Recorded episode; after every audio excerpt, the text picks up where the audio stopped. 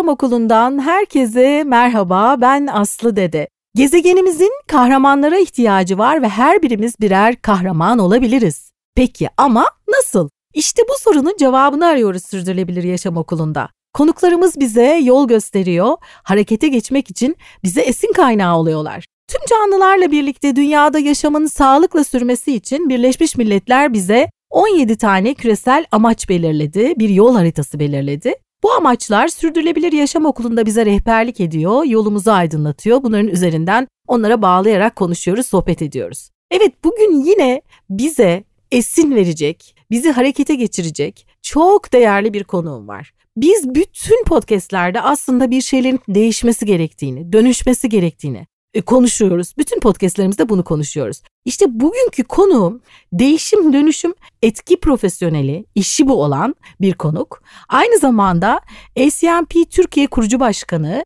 ve RNA Değişim Yönetimi yönetici ortağı Rana Özçeker bugün konuğum. Hoş geldin Rana. Hoş bulduk. Burada olmak harika. Konular harika ve seninle olmak harika. Davet için çok teşekkürler. Efendim rica ederim. Tabii iki güzel enerji bir arada da bakalım neler olacak neler.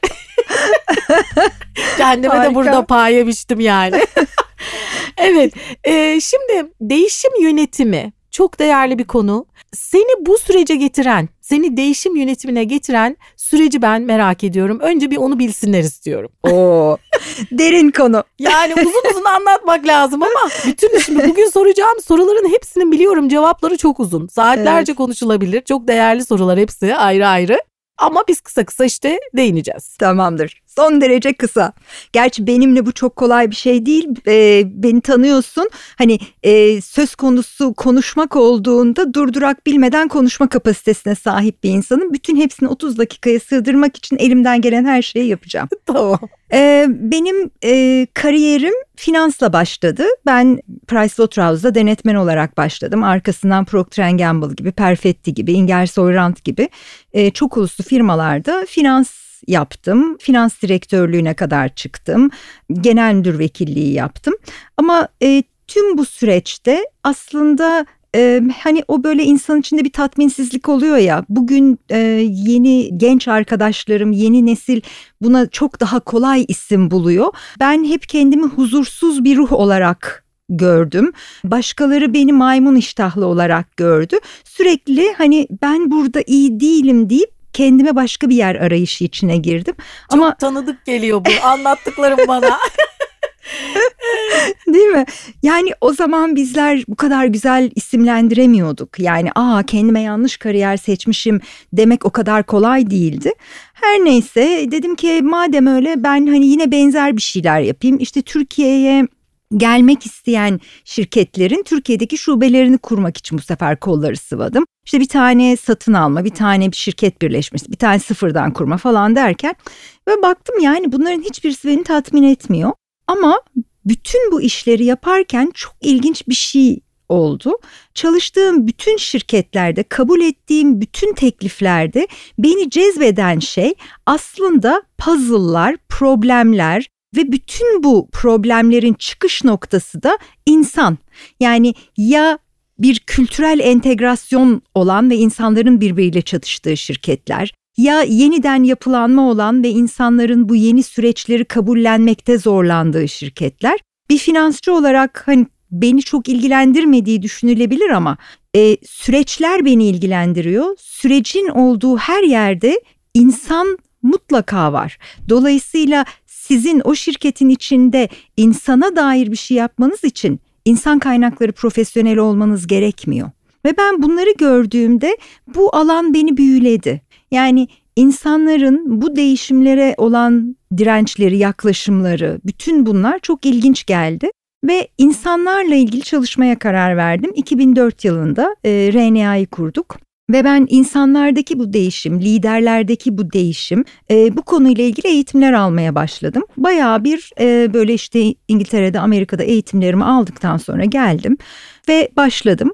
Ama bir buçuk iki sene sonra bir şey garip geldi. Bir insana dokunuyorsunuz çok güzel o insandaki değişimi görüyorsunuz muhteşem ama her ne kadar kelebek etkisinden bahsedilse de benim için belki de eğitimimden ve mesleğimden ötürü geçmişimden ötürü ölçeklenebilirlik çok önemli. Yani elinizi kaldırdığınızda bir kişiye etki etmesi var, bin kişiye etki etmesi var, bir milyon kişiye etki etmesi var. Ve bu zamanı iyi değerlendirebilmek için de o ölçeklenme önemliydi. Dolayısıyla bu sefer döndüm ben nasıl bunu ölçeklenebilir kılarım diye düşündüm. Ee, ne eksik yaptığım işte. Ben dünyada bir şeyleri değiştirmek istiyorsam eğer o zaman bu dünyayı yöneten de şirketler aslında büyük büyük şirketler. O zaman ben bu büyük büyük şirketlerin içindeki insanlarla çalışırsam istediğim etkiyi daha kolay yakalarım diye düşündüm. Ve e, bunun sonrasında da kurumsal e, organizasyonel değişim yönetimi tarafında bir temel eğitimler silsilesinden geçtikten sonra sertifikasyonlardan bu işle ilgili çalışmaya başladım. Bugün durduğum yere gelmem 2016-2017 sürdürülebilirlik kavramının hayatımda daha da fazla yer etmesiyle oldu. Çünkü ben değişim ve dönüşümü etkiyle ve o etkinin sebebi olan ya da tetikleyicisi olan sürdürülebilirlik kavramıyla birleştirmeyi seviyorum. Yani sürdürülebilir kültürler yaratmayı seviyorum şirketlerin içerisinde. Evet. işte bu gerçekten ihtiyacımız olan şey aslında. Biz hep sık sık bunun altını çiziyoruz. Bir sürdürülebilir yaşam kültürü oluşturmak gerektiğinin. Ee, aslında tabii çok ilginç bir öykü. Bir finansçının aslında işi rakamlarla olan bir finansçının. Bu arada eğitimin senin... Ben e, Boğaziçi işletme mezunuyum. Evet. Finanstan insana. Aslında işletmenin içinde insan da var. var. E, ama hani giriş noktası finans olmuş. Hani hep Doğru. rakamlar konuşan e, bir kişinin birdenbire insana dönmesi aslında gerçekten gerçekten çok e, iyi olmuş aslında. Bence şu açıdan iyi oldu. Yani bir finansçı e, analitik düşünmeyi öğreniyor eğitimi boyunca. İş hayatı boyunca ölçülebilir parametrelerle konuşmayı öğreniyor. Onun yanına insanı koyduğunuzda bu işte eksik kalan bir parça olmuyor. Bizim bence e, özellikle sürdürülebilirlik tarafında ve özellikle sosyal sürdürülebilirlik tarafında en büyük eksiğimiz ölçülebilir parametrelerle konuşan bireyler. Çünkü siz şirketlere gittiğiniz zaman o şirketleri yöneten insanların önceliği şirketin hayatta kalması benim nasıl hayatta kalmak için oksijene ihtiyacım varsa şirketin de kendini döndürebilmesi için, maaşlarını ödeyebilmesi için, ham maddesini alabilmesi için e, gelire ihtiyacı var. Dolayısıyla o kişinin bakış açısı rakamlarla, sayılarla, ölçülebilen şeylerle o yüzden de sizin oraya onunla gitmeniz gerekiyor. Ortak için, bir dil yaratabiliyorsunuz kesinlikle, böyle olunca. Kesinlikle. Peki şimdi onun daha detaylarına gireceğiz. Çok güzel konular var bugün. Benim en çok sevdiğim konular. Yaşasın. e, e, değişim konusu özellikle benim için. Kendi hayatımda da hep değişime her zaman esnek oldum. Kendimi hep daha iyiye nasıl evirebilirim diye. Dolayısıyla değişime açık olmak çok çok önemli. Şimdi buradan kurumlar neden değişime ihtiyaç duyar? Değişim yönetimi denildiğinde ne anlamalıyız? Ve kurumlarda değişim, dönüşüm ve etki süreçleri nasıl işliyor? Bunu böyle kısaca bir özetlemeye çalışalım. Hadi çalışalım. tamam. Ee, şimdi değişim aslında e, şöyle Buraya başlarken bir şundan bahsedeyim. Değişime uyumlanmak ve değişimi yönetmek arasındaki farktan bahsedeyim. Çünkü bence insanlardaki ciddi karmaşaya sebep olan iki kavram bu. Uyumlanmak ve yönetmek. E, değişime uyumlanmak birisinin başlattığı bir değişimin peşinden gidip şartlarınızı ona uydurmak demektir. Değişimi yönetmekse uz görmek, gelecek olanı fark etmek, onunla ilgili adım atma cesaretini kendinizde bulmak, plan yapacak kadar, proje yapabilecek kadar organize olmak İnsanları peşinizden sürükleyebilecek kadar vizyoner bir lider olmanız gerekir. Şimdi değişime kurumlar neden değişmek ya da dönüşmek durumundadır? Benim Türkiye'de değişim yönetimiyle ilgili çalışmak isteme sebebim Türkiye'de genelde toplumda değişime uyumlanma konusunda muhteşem bir becerimiz olduğuna inanmakla birlikte değişimi yönetme konusunda hep ayak sürdüğümüzü görmem. E, Türkiye'de kurumlarda değişim ve dönüşüm süreçleri genelde mecburiyetten oluyor.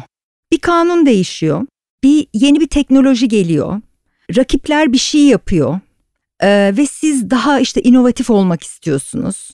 Paydaşlardan belli talepler geliyor ve kurumlar bu noktada eyvah değişmemiz lazım diyorlar. Bir şeyleri değiştirmemiz lazım. Neyi değiştirmemiz lazım? Aslında baktığınızda bu değişim yönetiminden ziyade değişime uyumlanma sürecidir. Ne zaman ki bir şirket şöyle bir bakıp gelecek trendlerine bakıp böyle bir yere doğru gidiyoruz. Bizim böyle bir yere doğru gittiğimizde o zaman geldiğinde daha iyi bir konumda olabilmemiz için şunu yapmamız lazım der. İşte o zaman aslında bir değişim yönetiminden bahsederiz.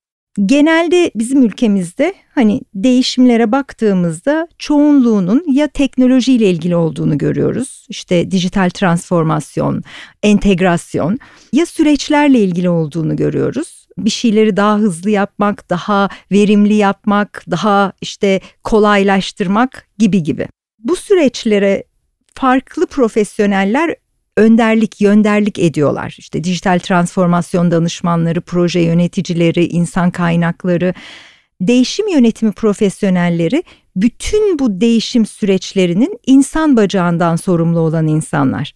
Siz bir süreci değiştirebilirsiniz ama o süreçten sorumlu olan insanın bakış açısını, varsayımlarını, davranışlarını değiştirmediğiniz sürece o süreç sahipsiz kalacak ve o değişim süreci başarısızlıkla sonuçlanacak. Dolayısıyla bizim hedefimiz insanlarda var olan bu dirençle başa çıkabilmek, onu ortadan kaldırabilmek için bireylerin yeni hikayeyi anlamaları, onların bakış açılarını değiştirebilmelerine yardımcı olacak farkındalığı yaratabilmeleri ve davranış değişikliğine götürebilecek kültürel transformasyonu yapmak.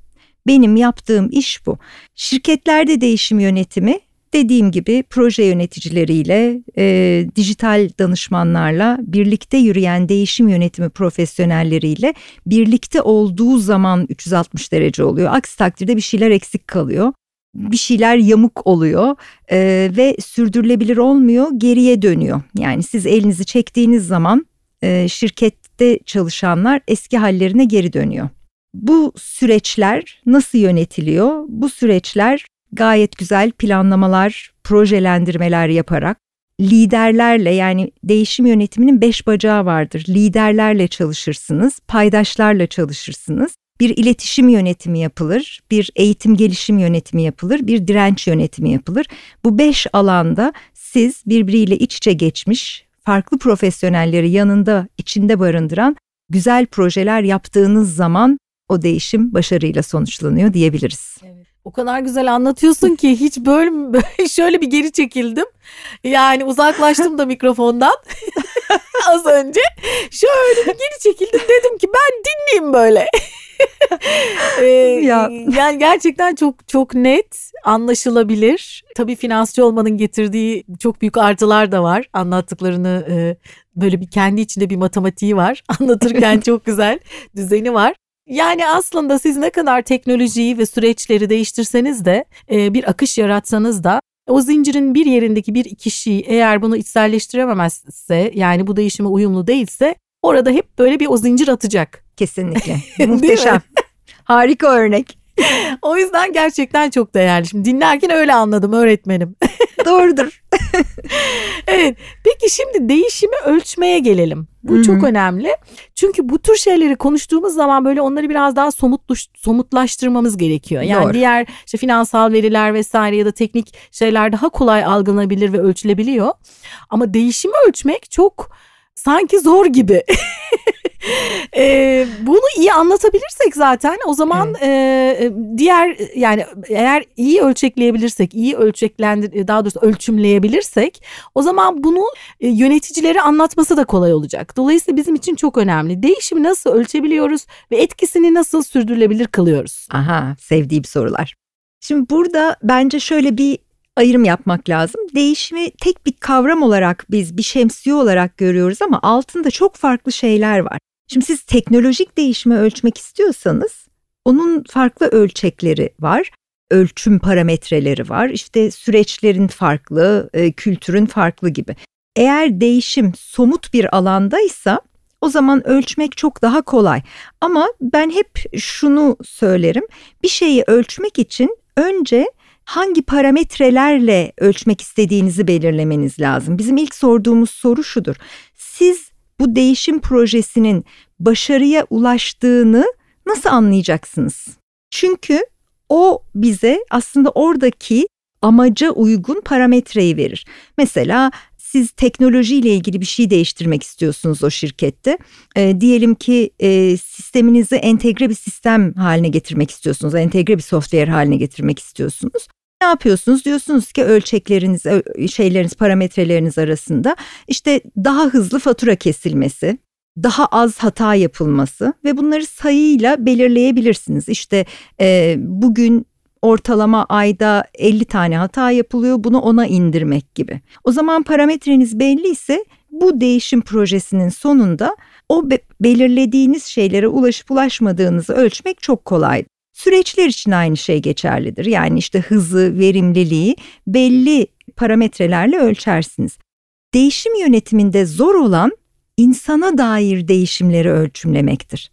Mesela bir şirketin kültürünün değiştiğini nasıl anlayacaksınız? Nasıl anlayacağız? Nasıl anlayacaksınız?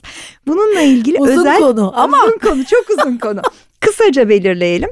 Ee, bununla ilgili yaratılmış bir takım özel ve e, bilimsel verilere dayanan testler var. Değerlendirme testleri, assessment'lar var ve bunları kullanıyoruz. Bunların bir kısmı şirkette çalışan herkese uygulanan ve onların algılarının verdiği bir şey. Siz bu şirketi nasıl görüyorsunuz'a geliyor aslına bakarsanız ama 30 bin kişilik bir şirkette biz en az 27 bin kişinin o testi doldurmuş olmasını istiyoruz.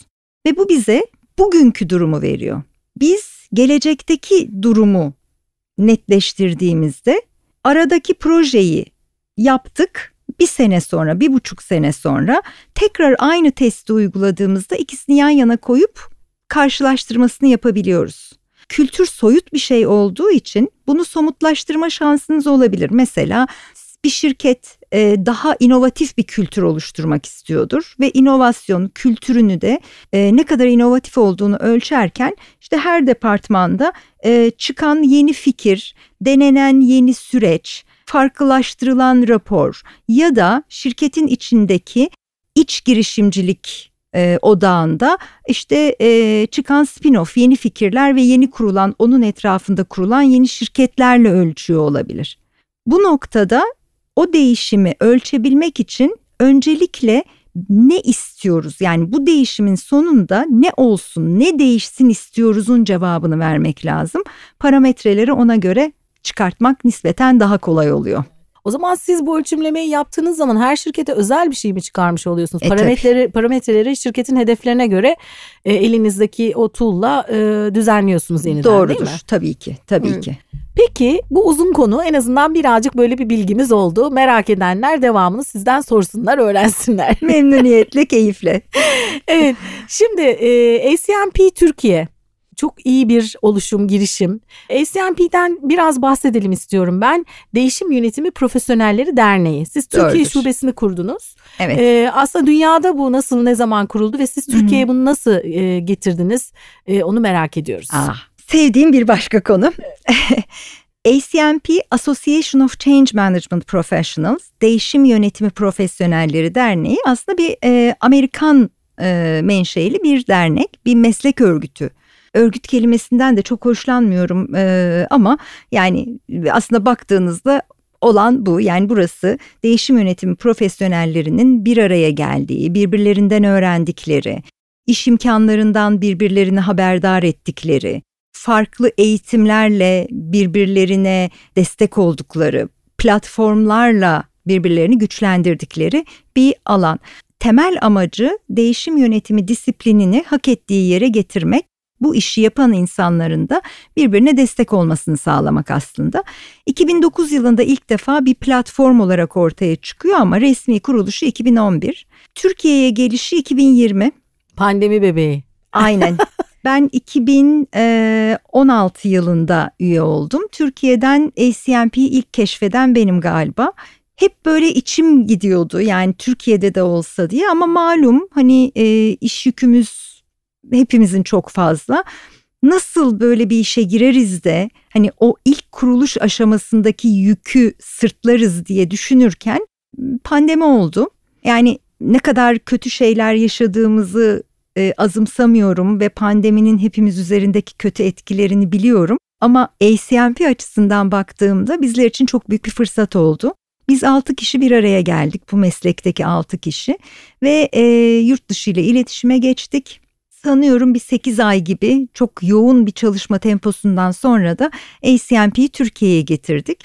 3 e, senedir ACMP Türkiye'de aktivitelerine devam ediyor. Ama bir platform olarak devam ediyor. Henüz dernekleşme ile ilgili bir takım aşmamız gereken şeyler, yürümemiz gereken yollar var. Ama bu şekilde de Türkiye'deki değişim yönetim profesyonellerine elimizden geldiğince destek veriyoruz. Hatta ve hatta farklı işleri yapan işte insan kaynakları, proje yönetimi gibi işleri ya da kurumsal iletişim gibi işleri farklı olan ama değişim ekseninde bizimle kesişen her türlü profesyonelle de bu yolda birlikte yürümeye gayret ediyoruz. Ne kadar güzel. Şimdi tabii hayattaki e, hani hiç o boşlukları bulamıyoruz e, genelde hayallerimizi gerçekleştirmek için. Hayatın ritmi içinde o kadar hızlıca koşarken aslında biraz bir durduğunuz zaman biraz şöyle bir boşluk bıraktığınız zaman o hayalleri gerçekleştirmek için belki adım da atacaksınız. Buna pek bir şansımız olmuyor ne yazık ki. O yüzden aslında pandemi birçok kişinin hani her dezavantajın içinde bir avantaj vardır derler ya. O aslında dezavantajlı durum aslında birçok kişinin hayal yani çok duyuyorum bunu hayalinde olan şeye adım attığı bir dönem olmuş aynı zamanda. Çünkü bir hiçbir birden bir duruyorsunuz böyle. Durunca evet. alttan hayaller çıkıyor yukarıya. o yüzden güzel olmuş. Şimdi çok güzel işler yapıyor ACMP. Birazdan e, yaptığınız bir panelden de söz edeceğiz. Merak edenler nasıl üye olunur, nasıl destek verilir? E, zaten internet siteniz var. E, evet. Arama motorundan arama yaptıkları zaman senin adresini de söyleyelim. İstersen acmpturkiye.org muydu? acmpturkey.com Turkey.com Evet ya da acmpglobal.com'a da bakabilirler. Daha kapsamlı bir site. Ama hiçbirini yapamıyorlarsa e, direkt olarak benimle de iletişime geçebilirler. Memnuniyetle elimden geldiğince destek olmak isterim. Evet. Şimdi sürdürülebilirliğe biraz daha ağırlık verelim. Şimdi benim, benim genelde podcastlerde ilk sorum standart böyle klasik gelenekselleşti. İşte sürdürülebilirliğin çok fazla e, tanımı var. Herkes bu sözcüğü çok sık kullanıyor. Fazlasıyla da kullanılmaya başlandı. Hani bir sıfat gibi de kullanılıyor. Hani size göre sürdürülebilirlik ne demek diye soruyorum. Ben aslında sana göre sürdürülebilirlik ne demek ve aslında sürdürülebilirlik için değişim yönetimi çok çok önemli. Asıl meselemiz o zaten. Yani teknik bir takım şeyler yapılabilir e, zorunluluklardan dolayı Hı-hı. işte yasal süreçlerle ama demin senin de dediğin gibi o insanın kafasını değiştirmediğimiz sürece ya da sistemin içindeki akışı kültürü değiştirmediğimiz sürece tökezlemeler olacak. Dolayısıyla şöyle soruyorum sorumu. Sana göre sürdürülebilirlik ne demek? Ve e, sürdürülebilirlik ve değişim yönetimini bir arada şöyle bir bir araya getirdiğimizde etki için e, nasıl bir e, faydası var değişim yönetiminin? Ee, şimdi önce sürdürülebilirlik. Ben hani e, çok tanımlara girmeden ben çok görsel bir insanım. Bir şey söylediğin zaman benim önce gözümün önünde canlanıyor. Benim sürdürülebilirlik dendiğinde gözümün önünde canlanan imge aslında terazi. E, çünkü sürdürülebilirlik benim için denge demek. Yani almak ve vermek arasındaki denge bozmak ve onarmak arasındaki denge, üretmek ve tüketmek arasındaki denge, bugün yaşayan bizler ve gelecek nesiller arasındaki denge. E, dolayısıyla benim için sürdürülebilirlik yerinde bir denge ve önem vermek, önemsemek demek. Yani e, çünkü eğer ben önemsemiyorsam bu sadece işte e, bir şeyi önemsemek değil ama her şeye, herkese çevremdekilere işte dünyanın bir yerinde yaşayan tanımadığım birisinin ihtiyaçlarına e, eğer önemsemiyorsam, hayata önemseyerek bakmıyorsam bir hayatımı ziyan ediyorum zaten. Çünkü o hayatı anlamlı bir şekilde yaşamıyorum. İki e, yaptığım şeylerin sonucunu da önemsemiyorum demek o. Ve bence bizi bugünlere getiren şey de bu. O dengeyi kaçırdık çünkü önemsemedik. Bugün tekrar önemsemeye başlamamız nasıl mümkün olabilir? Bence temel soru bu zaten. Yoksa siz hani şirketlerin içinde şimdi sordun değişim yönetimi ve sürdürülebilirlik dedin. Sürdürülebilirlik bugün pek çok şirketin gündeminde ama dönüp baktığınızda aslında mecburiyetten yapılmış sadece dışarıdan pazarlama amaçlı yapılmış birçok kampanya görüyoruz ve bence yeşil aklamanın ortaya çıkma sebebi zaten bu mecburiyetler. Eğer siz bunu alsanız bu fikri, önemsemeye başlasanız o zaman bunu değiştirmeye çalışırsınız. Şirketin içinde, yaşam tarzınızda, evinizde. Dolayısıyla hani sadece mış gibi yapmak değil ama bunu hayatınızın bir parçası haline sokarsınız. Belki hala işte suyu e, mecburen Türkiye'de çok şansınız yok. İşte e, belki hala suyu plastik şişeden içiyor olabilirsiniz. Ama karşınıza çıkan insanın bakış açınız, işte adalet kavramınız, eşitlik kavramınız e, bunlarda değişiklikler olabilir. Yani herkes aynı şekilde davranmayabilir ama hepimizin eninde sonunda yaşadığı bir farkındalık ve sahiplenme duygusu ortaya çıkar.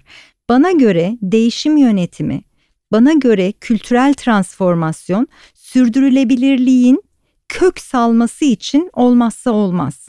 O yüzden ikisini bir arada kullanmayı gerçekten çok istiyorum ve çok seviyorum. Diğerleri biraz işte zoraki, mecburi oluyor. E herkes yapıyor hadi biz de yapalım. Ne yapalım? Aa işte çöpleri e, şeyden kaldıralım da oraya e, işte bölelim, ayıralım çöpleri. İyi güzel de insanlar bununla ilgili bir istekleri var mı? Bu onlara kendilerini nasıl hissettirdi? Niye hani bunu yaptınız? Onlar buna ne değer atfetti? Bilmedikleri sürece yaptığınız şeyin çok anlamı yok. O yüzden bu iki kavramın kesinlikle birbirinden ayrılamaz olduğuna inanıyorum. Çok güzel. Zaten ben de e, şimdi bir panel olacak yakında. Ben de bundan önceki panelde aslında iyi ki karşılaşmışım, iyi ki gelmişim. çünkü iyi ki. o iyi ki. çünkü paneli dinleyince kafamda böyle dedim ki işte bu. Yani şimdi e, bu arada tabii hep bir pet şişe diyorsun, çöp toplamak diyorsun. Hmm. Ne yazık ki sürdürülebilirlik deyince böyle insanların hemen onlar aklına geliyor. Evet. Aslında mesele o değil. Mesele kafaları değiştirebilmek. Doğru. E, sosyal sürdürülebilirliğe de şimdi biraz geçeyim istiyorum. Çünkü dedin ki hani kimisi pet şişe kullanır ama başka taraflardan sürdürülebilirliğe belki sosyal boyutundan ya da ekonomik boyutundan görünen şey odur. Yani öyle tezahür eder belki onda. Şimdi burada sosyal sürdürülebilirlikle ilgili yakında bir panel olacak.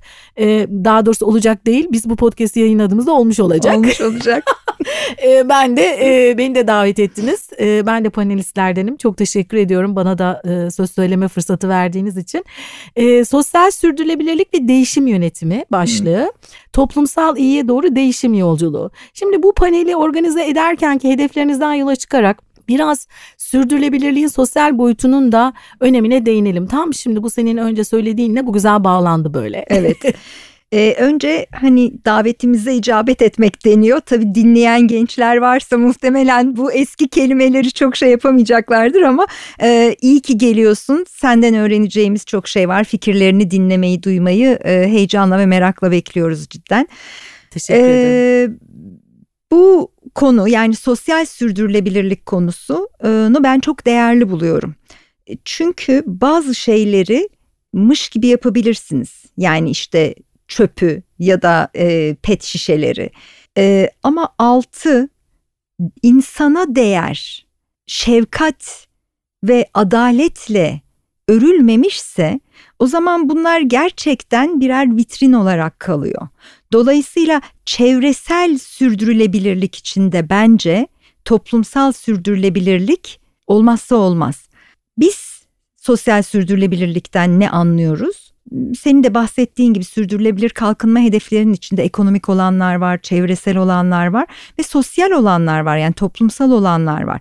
Kurumların içerisinde olması için en çok çaba gösterdiklerimiz aslında e, benim ve benim e, vizyonumu paylaşan arkadaşlarımın e, bu işin sosyal kısmı, kapsayıcılık kısmı, kimseyi dışarıda bırakmama kısmı, hep birlikte e, farklı şeyler yapabilme kısmı. yaptığımız işlerin hem içerideki etkisine hem de dışarıda yarattığı etkiye bakabilmek. İşte siz bu depremden sonra bunun en güzel örneklerini gördük. Gerçekten muhteşem şeyler yaşadık. Hala da görüyoruz. Ee, ve bu beni çok tatmin ediyor. Orada yaşanan acının bu şekilde nasıl söyleyeyim hani e, biraz olsun azaltılmaya çalışılması beni açıkçası çok mutlu ediyor. Bu etkiyi, bu sürdürülebilirlik, sosyal sürdürülebilirlik tarafındaki etkiyi daha derin, ölçeklenebilir ve ölçülebilir kılmak için değişim yönetimiyle bağlantılamak gerektiğine biz çok inanıyoruz. Kültürü dönüştürmek gerektiğine çok inanıyoruz. ACMP her sene e, bir e, kavram seçiyor kendisine ve değişim yönetimiyle bu kavramı bağlıyor. Bizim bu sene seçtiğimiz kavram sürdürülebilirlikti ve farklı panellerde sürdürülebilirliği farklı şeylerden e, taraflardan ele aldık. Bu seferki sosyal sürdürülebilirlik çünkü biz biliyoruz ki siz ister şirketinizin içerisinde o kalkınma hedeflerinin bir kısmını yerleştirmeye çalışın. Mesela 3 değil mi? İşte sağlık, mental sağlık, fiziksel sağlık. 5 ee, numara toplumsal cinsiyet eşitliği ya da işte 10 numara şeylerin eşitsizliklerin azaltılması gibi. Bütün bunları yapabilmek için sizin sadece süreçleri değiştirmeniz yetmiyor. İşe alım süreçlerini değiştirmeniz yetmiyor. İçeride bunun eğitimlerini vermeniz hiç hiç yetmiyor. Çünkü eğitimin davranış değişikliği üzerindeki etkisi sıfır neredeyse. Sizin yapmanız gereken insanların varsayımlarını değiştirmek. Ne demek? Kültür dediğiniz şey varsayımlar üzerine oturur. Siz e, bunu yaptığım zaman ben e, yönetici seviyesine çıkarım diyorsanız ya da bunu yaptığım zaman alkışlanırım diyorsanız bu bir varsayımdır. İşte o varsayımları ulaşmak istediğimiz bu yeni kültürel ortama sosyal sürdürülebilirliği içinde barındıran ortama göre değiştirmeniz gerekiyor. Bunu yapabilmek için de bugün dünyada kullanılan pek çok değişim yönetimi metodolojisiyle kültürel dönüşüm metodolojilerini sürdürülebilir kalkınma hedefleriyle bağlantılamak. Evet ya e, bunlar olması gereken şeyler. Yapacak çok iş var. Çok çok. Şey var. Ama hani e, biz şimdi kayda girmeden önce ilginç bir örnek üzerinde konuştuk aslında. Hani bu eskiden bizim çocukluğumuzda misafir odaları ve misafir odaların Aha. masaların üzerinde duran e, sigara ikram e, tabakları. Evet. E, sunum tabakları. Yani yaklaşık 40 yıllık bir süreç diyelim. Hı hı. E, bu böyle bir kültürel kod vardı bir, böyle bir, bir şey vardı yani ve birden o yok artık. Evet. Yani bu aslında işte sigaranın sağlığa zararları, işte yaşam biçimlerinin tabii süreç içerisinde değişmesi, bir sürü kampanyalar, yani e, bir sürü yasalar yani aslında çok büyük bir çalışmayla öyle bir alışkanlık, hı hı. E, öyle bir kod e, ortadan kalkıverdi. Ama tabii bir ne kadar süreç belki hani hadi 40 demeyelim de bir 10 yılda daha yani fazladır. daha mı diyelim? Daha fazladır daha fazladır. Şimdi e, eğer siz her şeyi kendi haline bırakırsanız e, yani bu bir bakış açısı su yolunu bulur da diyebilirsiniz. Ama ne kadar zamanımız kaldığı da bence düşünmemiz gereken bir konu. Yani bazı şeyleri e, bilinçli olarak biz değiştirmeye çalıştığımızda o süreyi daha da kısaltabiliyoruz. Dolayısıyla bugün yapmaya çalıştığımız şey daha kısa sürede bozduklarımızı nasıl onarırızın cevabını aramak aslında. Yoksa tabii ki bilimsel veriler ortaya çıktığında e, ve biz bazı şeyleri daha net gördüğümüzde yavaş yavaş o dönüşüm gerçekleşiyor. Hayatın hatta yani şeyden beri dünyanın oluşumundan beri yaşama bakarsan eğer hep o döngüleri görürsün. Ben genelde edebiyat çok seviyorum. E, edebiyat akımlarıyla ben o döngüleri çok net görüyorum. Yani işte önce e, klasik edebiyat akımı çok sert gelmiş hemen romantisizme geçmişler. o çok yumuşak gelmiş sonra realizme geçilmiş gerçekçiliğe derken hani böyle hep bir şeyler olduğu yerde durmuyor. Sigara gibi insana kendini iyi hisset, büyüdüğünü hissettiren şeyler o gidiyor ama başka bir şey ortaya çıkıyor. O tekrar gidiyor başka bir şey ortaya çıkıyor. Yani belli döngüler hep olacak ama önemli olan biz dünyaya ve bizlere zarar verenlerden nasıl daha kısa zamanda kurtuluruz? Ve bugüne kadar yaptıklarımızı nasıl toparlarız? evet, evet. Şimdi aslında buradan da sürdürülebilir yaşam kültürüne geçelim istiyorum.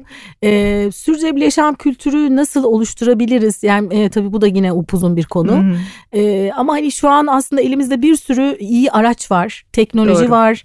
Ee, birdenbire bir bir şeyi yaymak istersek hızlıca bütün dünyaya yayabiliyoruz dijital e, platformlardan. E, dolayısıyla aslında e, bu konuda bir kültür oluşturmanın da avantajlı yani şu an elimizdeki e, araçlar avantajlı araçlar var. Tabii evet. bunu nasıl kullandığına bağlı tam tersi de olabilir. e, sürdürülebilir yaşam kültürünü nasıl oluşturabiliriz ve bu artık bizim e, podcast'imizi bağlıyoruz yavaş yavaş.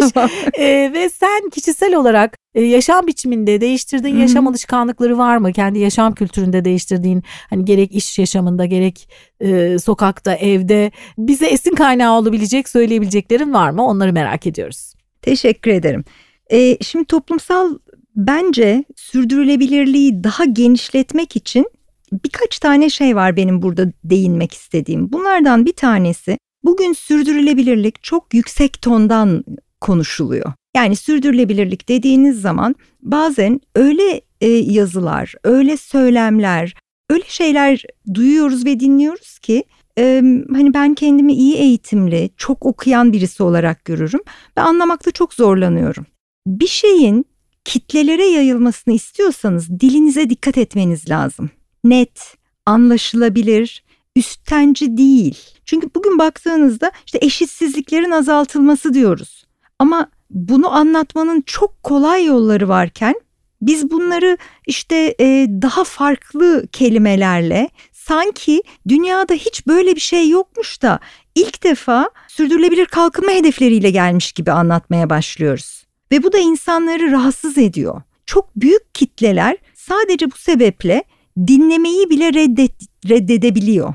Halbuki işte bir kısım insanın inancının içine gömülmüş şekilde var. Kültürümüzün içine gömülmüş şekilde var. Bu Türk kültürünün içinde yok diyemez bana hiç kimse. Bizim bunları hatırlatıyor ve bağlantıları kuruyor olmamız gerekiyor eğer toplumdan bahsediyorsak. Yani siz bunu sadece caz konserlerinin arkasından popüler isimleri konuşturarak ve toplumun sadece yüzde üçünün dördünün anlayabileceği ya da katılabileceği organizasyonlarla yapamazsınız.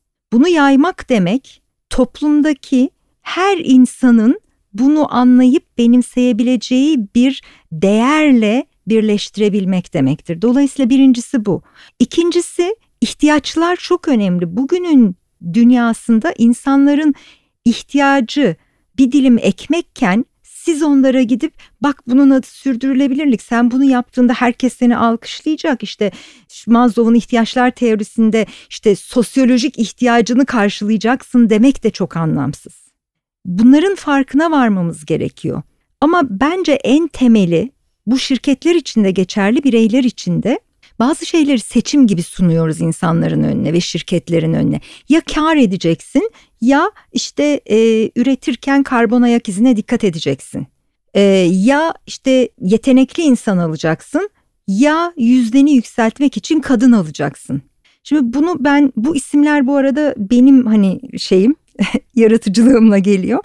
E, ben Aristo mantığı diyorum buna. Geçmişe dönüp baktığınızda eski Yunan'dan süre gelen bir siyah beyaz sıfır bir iyi kötü değil mi? Böyle bir şey vardı ve ben hep böyle büyüdüm. Ya işte anne olursun ya kariyer kadını olursun. Ya öyle yaparsın ya böyle yaparsın. İşte ya oncusun ya buncusun gibi büyüdük hep. Halbuki bugün kuantum çağındayız ve Schrödinger'in kedisi hem ölü hem canlı olabiliyor değil mi? Peki ben niye hem o hem onu yapamayayım? Niye hem o hem o olamayayım? Dolayısıyla bununla birlikte sorduğumuz sorular değişir. Hem kar edip hem karbon ayak izime nasıl dikkat edebilirim? Hem çalışan yüzdeme yani kadınlara yer verip hem de yetenekli çalışan nasıl bulurum? O zaman benim sormam gereken soru ikisini bir arada nasıl yaparım? Topluma da bunu böyle anlatmak lazım. Yani sizin işte çevreye dikkat etmeniz sizin bugün yaptıklarınızın hiçbirini yapamayacağınız anlamına gelmez. Kolaylaştırmamız lazım, biz zorlaştırıyoruz. Bence sürdürülebilir yaşam kültürü için ister kurumdan, ister bireyden, ister toplumdan bahsedelim. Bence ana prensip kolaylaştırmak olmalı. Ben ne yapıyorum? Ben bunun sözcülüğünü yapıyorum. Benim hayatımdaki sürdürülebilir yaşama dair en hani kendime bravo Rana ya iyisin dediğim şey şirketlere girip çıkıyorum. Bu konuda projeler yapıyorum. Ee, okullarda konuşmalara gidiyorum. Mümkün olduğunca çok insana dokunuyorum ve bu konuda burada söylediğim şeyi söylüyorum. Aslında zor değil. Bu yapılabilir. Ben bu hani çok bahsettiğimiz o sular işte mataramla geziyorum. Bunlar hani bir şey çöplerimi ayrıştırmaya çalışıyorum ama bence benim hayatımda verdiğim en temel kararlardan bir tanesi tüketimimi azaltmak oldu. Yani ihtiyacım olmayan hiçbir şeyi almamaya gayret ediyorum. Tabii ki insanım bazı şeyleri gördüğümde benim de bu kararımın e, dışına çıktığım olabiliyor. Ama temelde atıklarımı azaltmak bu işte kıyafet de olabilir bu yiyecek de olabilir. E, genellikle küçülmek ve yalınlaşmak olarak ben bunu görüyorum. Elimden geldiğince yalınlaşmaya gayret ediyorum ve hani hepimizin güçlü yönlerinin farkında olması gerektiğine inanıyorum. Yapamadıklarım var. Bunun için çok üzgünüm ve gelecek nesillerden özür diliyorum. Ama yapabildiklerimi de elimden gelenleri de her şeyimle uygulamaya gayret ediyorum. Çok teşekkür ederim. O kadar güzel anlattın ki gerçekten nefesine sağlık. Ah, ee, çok çok teşekkür ediyorum. Hep bunu sık sık söylüyoruz. Sürdürülebilirlik hayattan böyle çok ayrı bir kavram değil. Hayatın içinde olan bir kavram. Ee, günlük hayatımızın içinde olan bir kavram. Biz çocuklarla mesela bazen biz e, sürdürülebilir kalkınma amaçlarını çocuklarla birlikte atölye yapıyoruz, anlatıyoruz. Onlara işte tasarım odaklı düşünme yöntemiyle proje geliştiriyoruz diyoruz nasıl yani çocuklarla sürdürülebilir kalkınma amaçları yani nasıl oluyor falan diyorlar. Değil mi? Hani evet. gençlerle yine tamam olabilir de çocuklar ha, ama diyoruz ki yani bu zaten hayatın içinde olan bir şey. Evet. Yani dolayısıyla aslında e, şimdi seni dinlerken tekrar şeyi de hatırladım. E, şirketler zaten ömürleri boyunca bugüne kadar yani sürdürülebilir kalkınma amaçları ya da sürdürülebilir raporları konusu gündeme gelmeden öncesinde zaten belirli etik ilkelere dikkat ettilerse zaten sosyal sorumluluk projelerini layıkıyla yaptılarsa yani bir şeyleri zaten doğru yapıyorlardıysa aslında hani bu sürdürülebilirlik raporu hazırlamaları çok daha kolay oluyor. Kesinlikle. Çünkü ben konuşuyorum şirketlerle öyle diyorlar. Bizim için çok kolaydı. Çünkü biz döndük baktık sürdürülebilir yani rapora göre yaptıklarımızla birbirini hizaladık, eşleştirdik ve zaten çıktı. Yani dolayısıyla hani bir şeyleri zaten doğru yapan bireyler ya da şirketler için bunlar çok ulaşılmaz hedefler de değil. Doğru. Ee, o yüzden gerçekten bunun altını çizmen çok değerliydi. Hani birdenbire durdu da böyle bir şey çıktı diye. yani bir şey yok. Bir, ikincisi hayattan çok uzak değil. Evet. Hayatın içinde ve üçüncüsü dediğin gibi e, bu işi kolay algılanabilir, kolay uygulanabilir. Hepimizin hayatının içinde olduğunu anlatmak e, gerçekten çok değerli. Çok güzel Hı. özetledin. Çok teşekkür ediyorum. Ben teşekkür ederim. Burada olmak başta da söyledim. Çok heyecanla geldim. Umarım herkesin anlayabileceği, herkesin kabul edebileceği e, şekilde sorulara da cevap vermeyi başarmışımdır. Ben teşekkür ediyorum. Harika. Yani özellikle senin gibi insanların yaptığı şeyler çok değerli. Çünkü gerçekten bu konunun içselleştirilmesi için e, ayaklarının yere basabilmesi için çok çok değerli. E, tabii ki teknik bir takım değişiklikler mecburen yapılacak Hı-hı. ama bunlar sürdürülebilir olması için bu işin altını çiziyoruz. çok önemli. Eklemek istediğin bir şey var mı? Çok teşekkür ediyorum. Çok sağ ol. Evet. Bir bölümün daha sonuna geldik. Bugün kimdi konuğum? Bugün şeker gibi Çok tatlı bir e, konuğum var. Rana Özçeker vardı.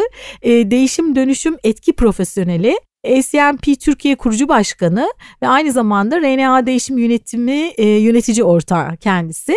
Bugün sürdürülebilirlik ve değişim yönetimi üzerine konuştuk ağırlıklı olarak. Bize nasıl ulaşabilirsiniz? Sosyal medyadan Sürdürülebilir Yaşam Okulu yazarak ya da sürdürülebiliryaşamokulu.com adresinden bize ulaşmanız mümkün. Ben Aslı Dede bir sonraki bölümde buluşmak üzere demeden önce başta ne söylemiştik? Tüm canlılarla birlikte dünyada yaşamın sağlıkla sürmesi için gezegenimizin kahramanlara ihtiyacı var ve o kahraman sen olabilirsin. Harekete geç.